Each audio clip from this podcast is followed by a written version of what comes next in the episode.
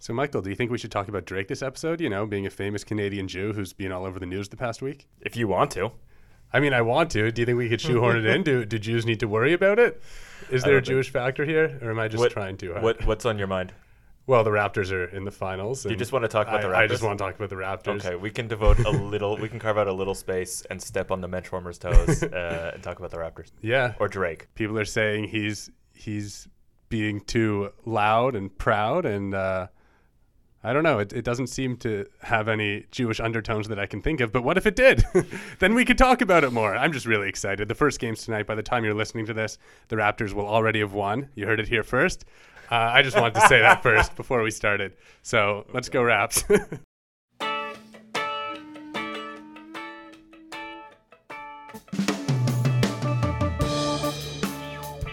Hey everyone, welcome to the Canadian Jewish Shmooze. My name is Michael Fraiman.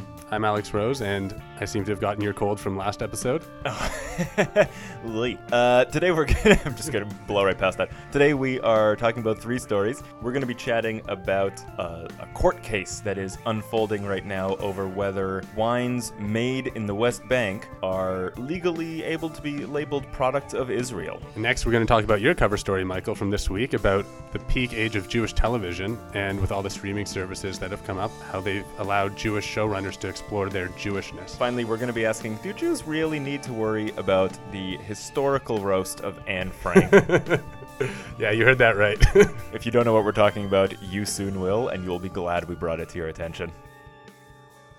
So, to start things off, uh, we brought in Ron Csillag, veteran reporter here at the Canadian Jewish News. Podcast listeners may remember him from our very first episode, way back in the day. Oh, it was days and days ago. Some might even say months. Um, Ron, it's great to have you back. Good to be back and and uh, back from the pioneering days of radio when we cupped one ear. that was several weeks ago.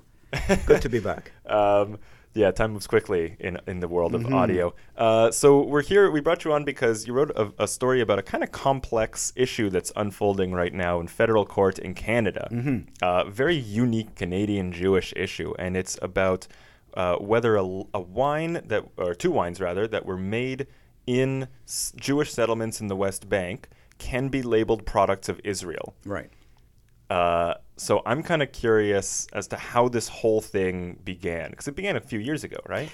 it began a few years ago when uh, a, a Winnipeg uh, pro-Palestinian human rights activist, uh, whose filings uh, clearly state that he's Jewish and the child of Holocaust survivors, uh, began a campaign looking for, I think, uh, in my opinion, a little mischievously maybe, looking for wines that uh, uh, were made in the West Bank and labeled as product of Israel. Couldn't find any in Manitoba or Winnipeg. Found two wines in uh, on on store shelves of the Ontario Liquor Control Board. The That was, LCBO. uh, the LCBO. So that was a few years ago. He wrote to the LCBO saying, "Listen, uh, Canada doesn't recognize the West Bank. Nobody recognizes the West Bank as part of Israel. Even Israel doesn't recognize the West Bank as part of Israel. So you shouldn't be labeling these wines, or shouldn't be allowing them into Canada as product of Israel." He didn't hear back from the LCBO, so he went to a government agency instead called the Canadian Food Inspection Agency, which took its time but eventually agreed with him and said, You're right. These wines are not technically made in Israel. They shouldn't be labeled as product of Israel. And they um, uh, said as much and instructed the LCBO to pull the wines from the shelves. There weren't that many.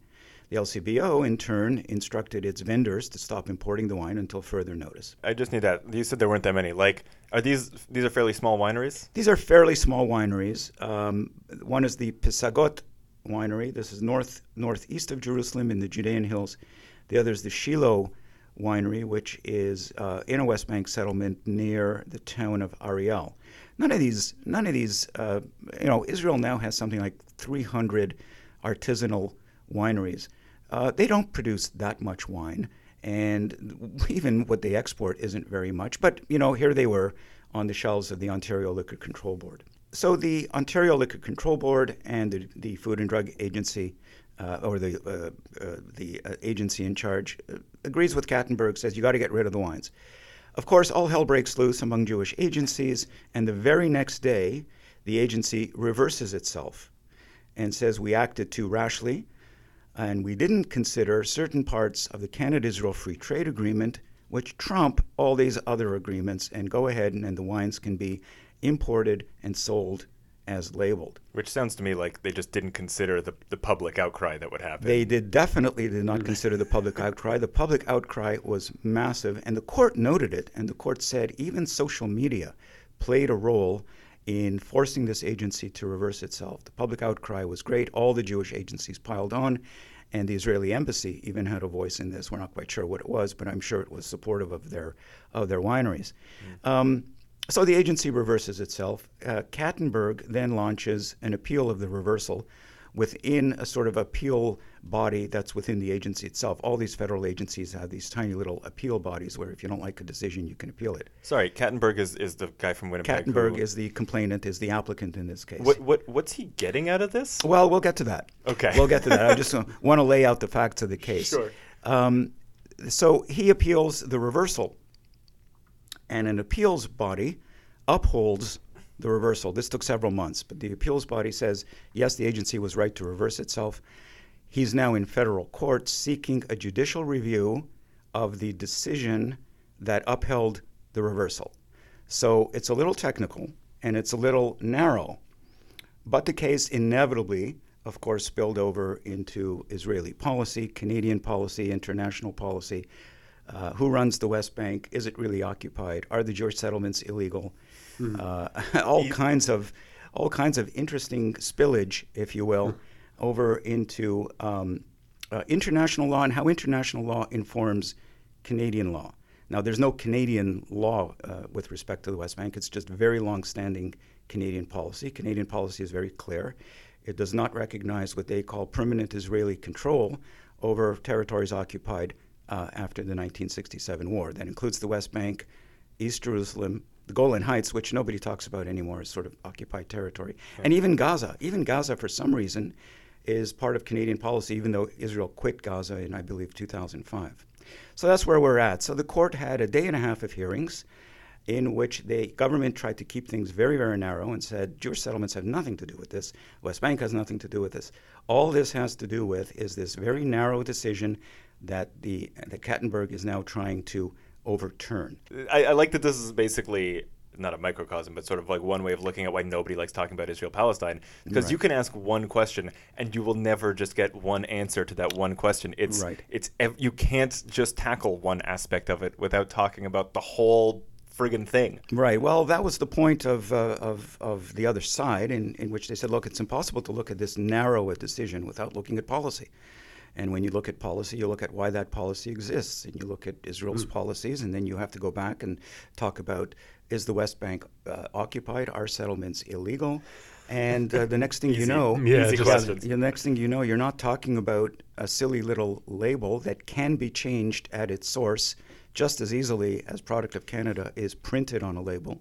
Product of whatever you want can also be printed on the label. What, what do the wineries themselves think about this? Um, well, that's interesting. I, I sent an email to the Pisagot winery. Here's the response from Ellie. He says his wines are sold in about a dozen countries, including Europe, and all of them state product of Israel. So I'm wondering if the EU rules are simply not enforced, or this little winery in Israel is flying under the radar. Hmm. Uh, in any event, he didn't respond to my follow up query on whether the wines would still be available in Canada if the labels would be forced to change. I sort of doubt it. It's, it's not a big deal for, and I've, I've been to quite a few wineries in, in and around Israel, and they have several different uh, labeling requirements depending on market. Some of them say, you know, uh, pregnant women should not drink this product. Some of them say, you know, drinking this product in excess will lead to. Uh, okay, there. Every country has its own rules about labeling. So for them to slap a, a label on saying "product of the West Bank" would not be, you know, technically very demanding for them. They could do it. All of this comes down to a lot of, you know, symbolism and toing and froing about Canadian policy and, of course, about Israel. Uh, you want to be you want to drop a stink bomb at a party, just say. Israel. So why do people care I mean, here in Canada, for example, B'nai B'rith is was granted intervener status. Is that right? So yeah, why is it important to them? Well, first of all, uh, we should know that at first, Independent Jewish Voices, which is a pro BDS group, did win intervener status. mm-hmm. B'nai B'rith applied for intervener status and was denied. It appealed that decision, and then really at the last second, they were granted intervener status. What what do, what do the Canadian? I think maybe we're asking is what do the Canadians? What does any Canadian get out of this? Aside Um, from a symbolic victory over the other side. Yeah, it's a symbolic victory. Look, uh, part of what uh, ind- independent Jewish voices argued is freedom of conscience. Canadians have a right to know where their products are from. So if you look at a label, uh, and they cited all kinds of things, GMO labeling for one. Uh, is the product organic or not organic? Doesn't contain polyunsaturated, I don't know what's. So labeling products have to be very clear and very honest, and they've gotten more so over the years as certain things are introduced, you know, whether they're real or not, about gluten and all kinds of things. The So in definition of organic, yeah, cetera, yeah. and the definition of organic, and that's controversial too. So the argument is that Canadians have a right, as a matter of conscience, to know what they're buying and where it's from. Does it matter to what the court referred to as the average consumer? Probably not, because what the court acknowledged if, is if you're pro BDS and you don't like Israel, you're not drinking wine that's from Israel, and you're not drinking wine that's from the settlements for sure. So, um, is this a big deal? On one hand, it sounded like a big deal because it sounded like uh, a UN resolution was being debated in a Toronto courtroom. But ultimately, ultimately, this is about one label that could easily be swapped out in the interest of symbolism and what the other side called truth in advertising. So I I, I want to ask again. Then what I asked before. Who is this guy? Who's the guy who started all this, and why is he still doing it? Because he must be spending his own money for something that no, gets him nothing. No. he's being represented pro bono by Dimitri Lascaris. Dimitri, as readers of the CJN might know, is a prominent uh, pro-Palestinian activist, very vocal. He's the lawyer to the Al Quds Day rally. Uh, he's been presenting arguments before Toronto City Council on why the Al Quds Day rally not only is not hateful, but has also been addressed by prominent Jewish uh, figures. He was also kicked out of the Green Party, by the way, for being too anti Israel, and that's an achievement. wow. Yeah. And so um, I, I don't think he's charging for it. What does Kattenburg get out, get out of it? Kattenburg describes himself as an enophile, uh, as I said, as a child of Holocaust survivors, and what that has to do with anything, I'm not sure of, but I, I'm mildly offended by that. And as someone who's um, just really interested in doing the right thing as, as far as he sees it, um, you know, the West Bank isn't part of Israel. This product should not be labeled as product of Israel. So, do you have a sense of what the decision will ultimately be? the judge didn't really tip her hand too much. She wanted to know from the government, um, really, how do I know? Standing in the liquor store, I'm holding a bottle of wine. How do I really know where it's from? And she raised the issue of wines made in California. Well, how come the wine I like is made in California? It doesn't say made in the United States. Well, because, said the other side, everyone knows where California is. Does everyone know where the West Bank is? Yes, no. So there was a, a, a little bit of that. What the judge, I think, will ultimately say is look, Kattenburg, Lascaris, you might be right. You might, it might be the case that Canadian policy should be consistent across all stratums of government and society. So the government can't say we don't recognize the West Bank and we won't until Israel and the Palestinians settle this business. So every government agency should make sure that products of Israel are made in Israel. They're not made in Israel. They should be labeled as products of the West Bank. There were other suggestions, products of the occupied Palestinian territories, which is terribly political, and other sort of, you know, uh, suggestions. But I think ultimately the way she'll go is she's going to dismiss this and say, all of you just go home. this was a minor decision by a minor body. Nobody's ever heard of it. Nobody even knows it exists. And so I'm not I'm not upsetting this much stuff for one tiny little decision. Is there even a precedent for this sort of thing? I, I not can't in, think no, of. I'm not sure. There's there's olive oil and there are other products. Um, so the United Church has a long, long list of products that are made in the West Bank that you should boycott. So some of them involve I don't know plastic lawn chairs. There's not much manufacturing going on in the West Bank, but what little there is doesn't doesn't amount to a whole lot. No. So what do we get out of this? Um, buyer beware and consumer beware. If you're not sure that a wine is is made in the West Bank or not, Google it on site and you'll find out. If you don't like it, you are free to put it back on the shelf and grab some good old Ontario plonk.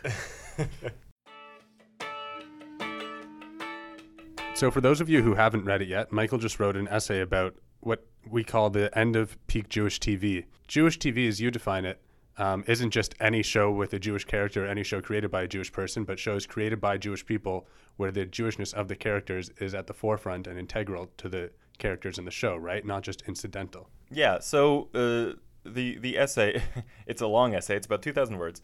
Um, it's basically the culmination of what I've been realizing I've been watching for the last decade, which is an unprecedented kind of flood of really openly Jewish television. So for a really long time, uh, at, at, in, since the 1990s, since Seinfeld, basically, there have been Jews on sitcoms pretty openly, right? Friends and, and Will and Grace and and uh, uh, uh the Clueless or the Nanny or all this sort of shows. Um, and a lot of that was kind of a more tokenism Jew, right? Like you don't really need to be Jewish uh, in order to to be uh, whatever Monica Geller, mm-hmm. uh, but she is, so whatever. Like it's nice, it's fine. It's more like a box to check, though. Yeah, I mean, there weren't that many boxes that they were checking right. as far as racial diversity went true. in the 1990s in sitcoms. Um, but as far as like, oh, here's a different kind of white person we can have, yeah, that was the 1990 sitcoms. As opposed to the last decade, the 2010s have seen a, a true flood of fantastic uh, television that is made, like you said, like like you said in, in that intro just now, uh, by Jews and starring, not necessarily starring Jews, but starring openly Jewish characters. So the main character is something. So so you have shows like Broad City, you have shows like Crazy Ex-Girlfriend, Marvelous Mrs. Maisel, Transparent, Man Seeking Woman, uh, Schitt's Creek, The Kominsky Method. Like when you actually look at the full list, um, it goes on for a while. What was kind of your conclusion about what allowed this golden age to rise? Yeah, so it's kind of the uh, culmination of, of a few different things. One, it's that one of the, the main groups, anyway, is uh, millennials. And a lot of their shows tend to be about uh, millennial Jews who live in New York and are self absorbed.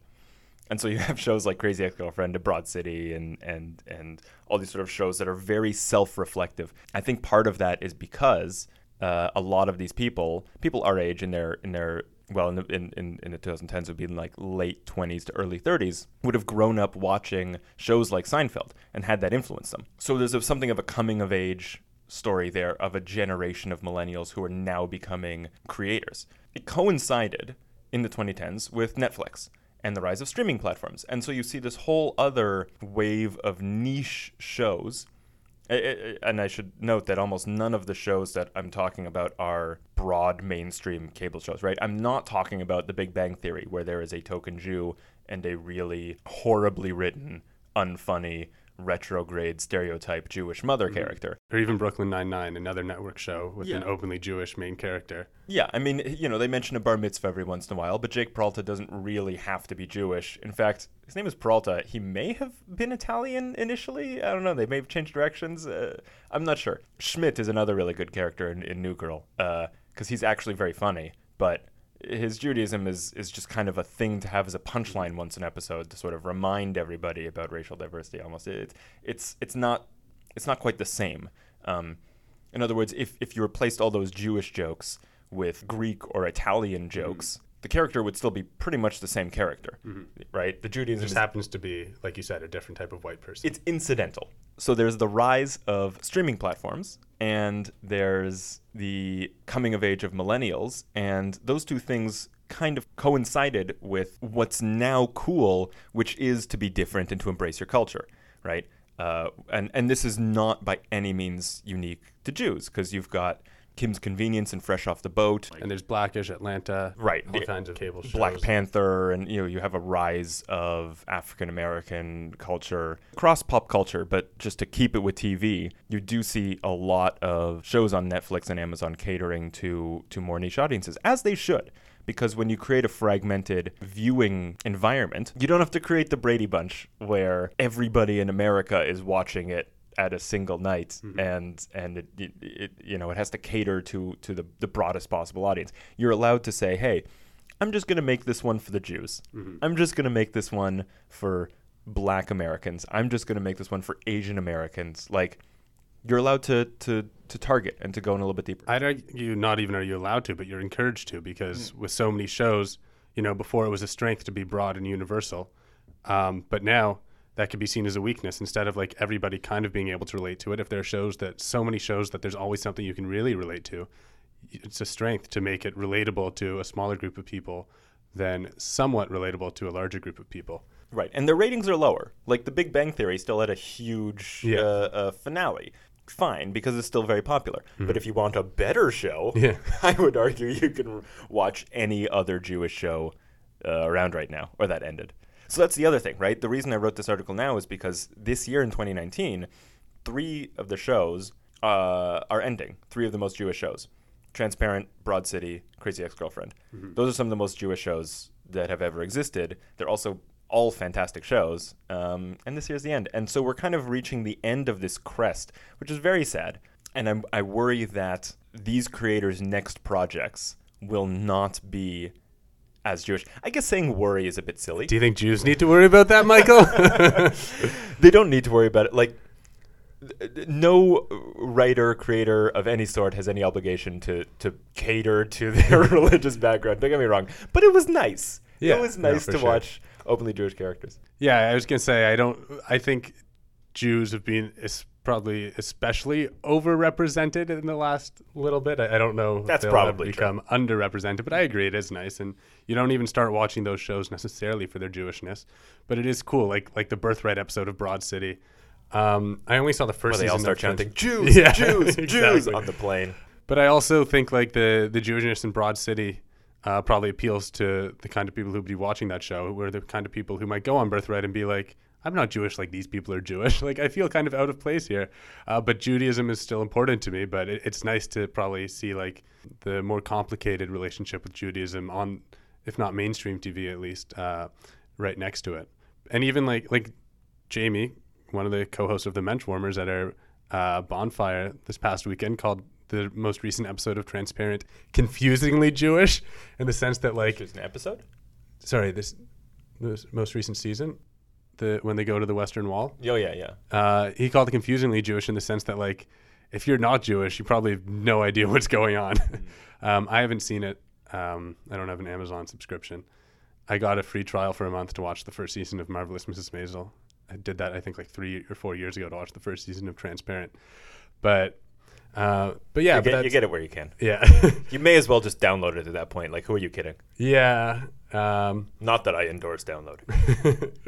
That's true. Um, it's more just it's less work to watch shows that are on streaming services I'm already paying for. For sure. The, It's not even like a moral argument. I'm just that lazy. the, the important thing uh, in all of these shows cases, the things that make them good, is that it's not just that they're Jewish. They're not just Jewish shows. So you have a show like Broad City, which is embraced by millennials all over the place, particularly millennial women, I would say, more than millennial Jews. I think if you're a 30 year old woman, you're more likely to know and love Broad City than if you're a 30 year old Jewish guy. Like, I think it. it, it Although I do know a lot of like Jewish guys around my age who really like the show too. Of course, because it's a great show. Yeah. But but I just mean its its universality. Yeah. I think uh, a, a cer- and and this is quite literally represented in. I don't know if you watched the end of the show, Not yet. but in the last episode, this is not really a spoiler alert, but there's a, a broad panning out shot uh, of different couples of women walking and having conversations exactly like Abby and Alana, the main characters. And you have, you know, t- an, an Asian friend and a, a, a brown skin friend and two black girls. And yeah, yeah, and like it's just it's it's supposed to say like you know the it's saying something about the universality of, of female friendship and, and the importance of it and, and so forth. Um, I would say that like this in other words, this was just Broad City was just the story of two Jewish best friends, but it's not about Jews. It's just telling their story, mm-hmm. and which is part of what makes it great. well, at the end of the essay, you say it could be another 20 or 30 years before we see another moment like this.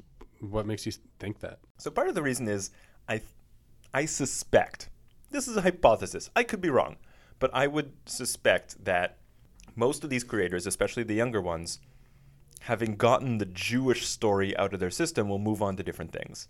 And you see this kind of trajectory in a showrunner like Jenji Kohan, whose big breakthrough show years and years ago was Weeds. I believe there was a rabbi character who was pretty central to to the show, um, and it dealt with with Judaism and, and contemporary Judaism in a, in a slightly more uh, overt way than her subsequent show, which was Orange Is the New Black, which still had a Jewish character of sorts. she she didn't start Jewish; she converts to Judaism, and there's some very touching scenes, and it's a great little arc. But it is a fairly minor arc in the overall show. The next series that she oversaw was Glow, which is barely Jewish at all. There's in fact one episode that kind that deals with a Jewish character. Yeah, well, my sister's name is Melanie Rose, which is the name of the Jewish character in the show. Um, In Glow? yeah, Who's the Jewish character in the show? Melrose. Maybe you're thinking of a different one. I was just thinking of the episode where where um, the lead uh, character, Alison Brie goes uh, to like a Russian wedding to learn about what Russians are actually like to, to create her character. Oh, right. Yeah, well, her name's actually Melanie Rosenberg or Rosenstein or something like that, but she Uh-huh. goes by Melrose because she doesn't want to be immediately identified as Jewish. Yeah, that's funny. Well, it, it's so well hidden that they don't really talk about it in the Yeah. show that much. I didn't even know that. I was thinking about the Russian uh, connection there. Um, but it just goes to show you that there's this sort of progression downward of Jenji Kohan. Like she, Jenji Kohan herself is is Jewish. Um, you can see the trajectory of her shows when the role of Judaism gets smaller and smaller with each subsequent show. And I suspect that kind of thing will remain true of other showrunners. Um, you see other showrunners uh, like Simon Rich, who did Man Seeking Woman, which starred a Jewish character. His next show, Miracle Workers, which is hysterical, by the way. It- it's not at all Jewish. It, it's kind of vaguely religious, but it's not Jewish. Um, Also, did you know Eric Andre was Jewish? I found that out recently. But I Yeah. no, I think he uh, Eric Andre's kind of a weird dude. I think he actually identifies as like um, some sort of vague spiritual plane kind of. I don't know what he identifies as religion. now. Yeah, but he, he was raised Jewish. Yeah. You know, he did all the Jewish stuff growing up. Yeah, yeah, it's his mom who's Jewish and his dad was black. So Yeah. uh, I mean, it makes it makes his hair make a lot more sense. Yeah. But yes, you've got shows, or, or Lena Dunham's another example. You know, Girls had a number of Jewish characters uh, in it, and her next show was not very Jewish. Jill Soloway did a similar thing after Transparent. Like it, I feel like there is a natural expectation that you're going to challenge yourself as a as a writer, and you don't necessarily want to tread over the same ground by telling more Jewish stories because you want to branch out and you want to challenge yourself, and that's fair. So I would be surprised. I, I would expect the next generation of showrunners to need to creep up uh, in order for us to see another kind of Jewish renaissance, particularly among people in their 20s and 30s who, who will be giving us some, some interesting new content down the line. Speaking of interesting new content, how about this new uh, You're, you're speaking abnormally loudly now because you were so excited about that segue. Nothing gets a, a podcaster going like a organic segue. But but now that we've talked about it, it seems pretty inorganic. um, speaking of interesting new content. No, I'm going to leave all that in. You don't need to keep saying it. Speaking of, okay, I'm done now. Yeah. So this new Netflix show, Historical Roast, which where uh, roast master general Jeff Ross, who you may know from roasting among other people Donald Trump and James Franco, and he's just like the classic roaster. I don't know how he got that job, but he's Jewish. He's got this Netflix show called Historical Roast, where they roast Freddie Mercury, Abraham Lincoln, Cleopatra, Martin Luther King Jr., and Anne Frank. So this has gone over about as well as you might expect, and about as well as Jeff Ross expected when he said it would be the end of his career and he'd have to go into hiding. That was a good line. preface. Yeah. that was a very good line. I actually don't think it went over that badly. I mean, we have one article on the Canadian Jewish News website right now. A lot of the anger does seem to be coming from the Netherlands, Mm-hmm. uh, where Anne Frank did was did live in hiding. Um, I haven't seen that much controversy. I didn't actually hear. I, I got to be honest. I didn't hear about this one until this morning when you brought it to my attention, Alex. Can we say it's when we looked specifically for things to ask? Do Jews need to worry about this, or is that letting people see how the sausage is made a little too much? Kosher sausage. Kosher, yeah, yeah, turkey Um, sausage. So I uh, so so we we just watched a little bit of the show, uh, and if you haven't seen it, I do encourage you. If you have Netflix, just pop it open. Uh, historical roast. You can click on the Anne Frank episode. I think the introduction is quite tastefully done. Jeff Ross obviously knew this was going to be a sensitive subject. It- it- It's almost even a little touching. Like he, he's an eloquent writer.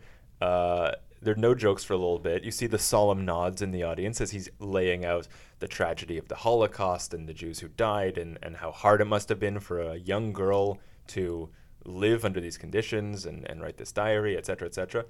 And I feel like because he's Jewish and because he clearly he starts it with that, right? He starts it with the seriousness. Uh, he gets a pass. You can tell they're jokes. Like it's it's and all the all the other comedians in the roast are Jewish as well. that's right. You have you have Gilbert Gottfried playing Hitler, which is Exactly what you would think in short shorts and knee socks, Oh God. and, Uh, his, and his Gilbert Gottfried voice. uh, Jon Lovitz playing FDR. It's and and uh, I don't know Rachel Feinstein was that was that her name? Yeah, I think so. Playing Anne Frank and Playing someone Anne else Frank. playing Don Rickles. yeah, that's right. As as Jeff Ross says in his, in his introduction, they wanted to do someone from the World War II era, and they weren't going to do Hitler. They weren't going to do FDR. They weren't even going to do Churchill, um, because he says, "Who do I want to have the last laugh?" You know, we only roast the people we love or respect, or something along those lines. And it brings me back to a few years ago. Justin Bieber saw the Anne Frank house, and he said something at the end like, you know, I wish that like if she was alive that she would have been a believer. And people got mad at him because they're like, "Oh, you're so self-centered. Like how can you make it about you?" But the whole point is that she should have been a believer. She should have been she was a fan of the stars of her era. She was just a normal girl and she was murdered for who she was. You know, that's the tragedy of the Holocaust. I don't know if I agree about that. I I d- would not give uh, the Beebs that much credit for understanding the socio-historical ramifications of a stupid comment he made. Uh, but I- I Maybe take he your didn't point. maybe he didn't mean it like that, but it is true that like she she should have been Sure. Uh, and like this is maybe a little bit further. Maybe she wouldn't have wanted to be the subject of a roast, but it is meant to be like a sign of respect from Jewish comedians. There's no question.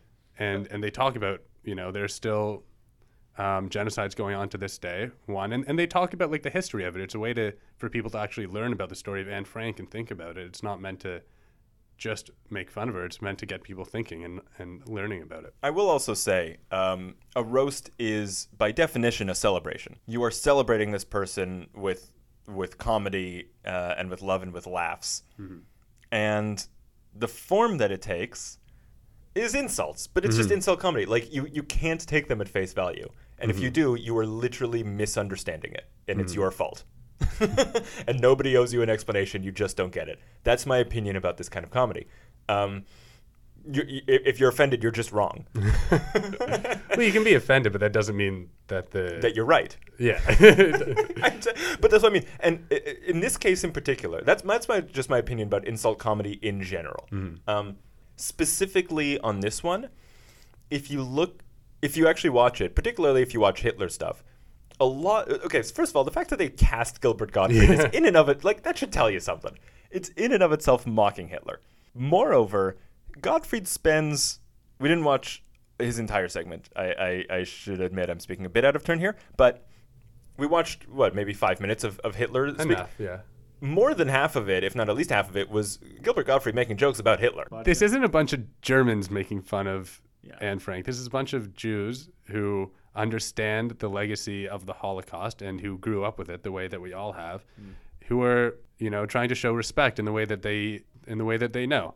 You know, it's like if you look at the intention and the people making it, I don't, Jews don't have to worry about this. Jews should celebrate this. It's not just the way that they know too. It's it's, it's they're speaking the language of people who may not know about it, right? The, the, it actually raises an interesting point. There's a lot of discussion these days about Holocaust education. How do you keep it going? How do you make it interesting? How do you connect with younger audiences, right? There was a story a few weeks ago. It was a really interesting thing. Um, did you hear about this Instagram stories of the Holocaust? It was like No. uh, uh, I think it was for Holocaust Remembrance Day. Uh, somebody created an Instagram account for a 13 year old girl in the concentration camps, living in the Holocaust, and like for 24 hours she was like updating stories. Oh, wow. Like, like they were in costume. There was like a little sepia tinge or something, and like they were updating like stories for 24 hours on Holocaust Remembrance Day about like life, it, like her life, and like I don't know if it was in Auschwitz or or, or something like that, but it was like kind of harrowing because you know this girl. I think it might have been based on a real girl Oh, who, who did die died, or right. something like that. Um, but it was a really innovative idea, and like a stro- I think it's a stroke of genius if you want to connect with a generation who is increasingly never going to meet a Holocaust survivor because many of them Make are, it as real are- for them as possible. Yeah. in the way that they experience the world. So I think this uh, is is frankly as good a piece of Holocaust education as Netflix is going to Mm-hmm. get. Certainly more than the Netflix documentaries on the Holocaust. Which Five thousand documentaries about Hitler. Is, that's right, because uh, you know, frankly, the kids aren't going to watch them, Right. but they'll watch this, Yeah. and maybe they'll learn something. Yeah, if they're listening, they will because they go through her whole story. Um, and again, as Jeff Ross said, as Jews, if we don't laugh, we cry. If we don't eat, we also cry. But, but yeah, Very I mean, there's still the pain of the Holocaust, and there are different ways to deal with it. And this is an acceptable and appropriate way. And you know, that's what we've always done. We've always found the humor in the darkest things as, as Jews. That's what part of what we're known for. One of the number one things that when Pew did the survey of Jews, and they say, "What does it mean to you to be Jewish?" um, one of the very top things was having a sense of humor. So, you know, I'm not going to worry about that. Doesn't sound like you are either. No, but the Dutch, on the other hand, they have no sense of humor.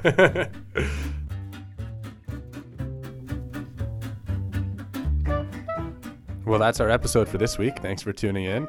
And if you do check out the Anne Frank historical roast, let us know what you think. Let us know if you think it's something Jews should worry about. Hmm, you can let us know in the comments, uh, or you can leave us a review. We would love if you left a, left us a review on uh, iTunes, Stitcher, Google Podcasts, Spotify, anywhere you get your podcasts. Uh, subscribe to us, leave us a review, let us know your thoughts.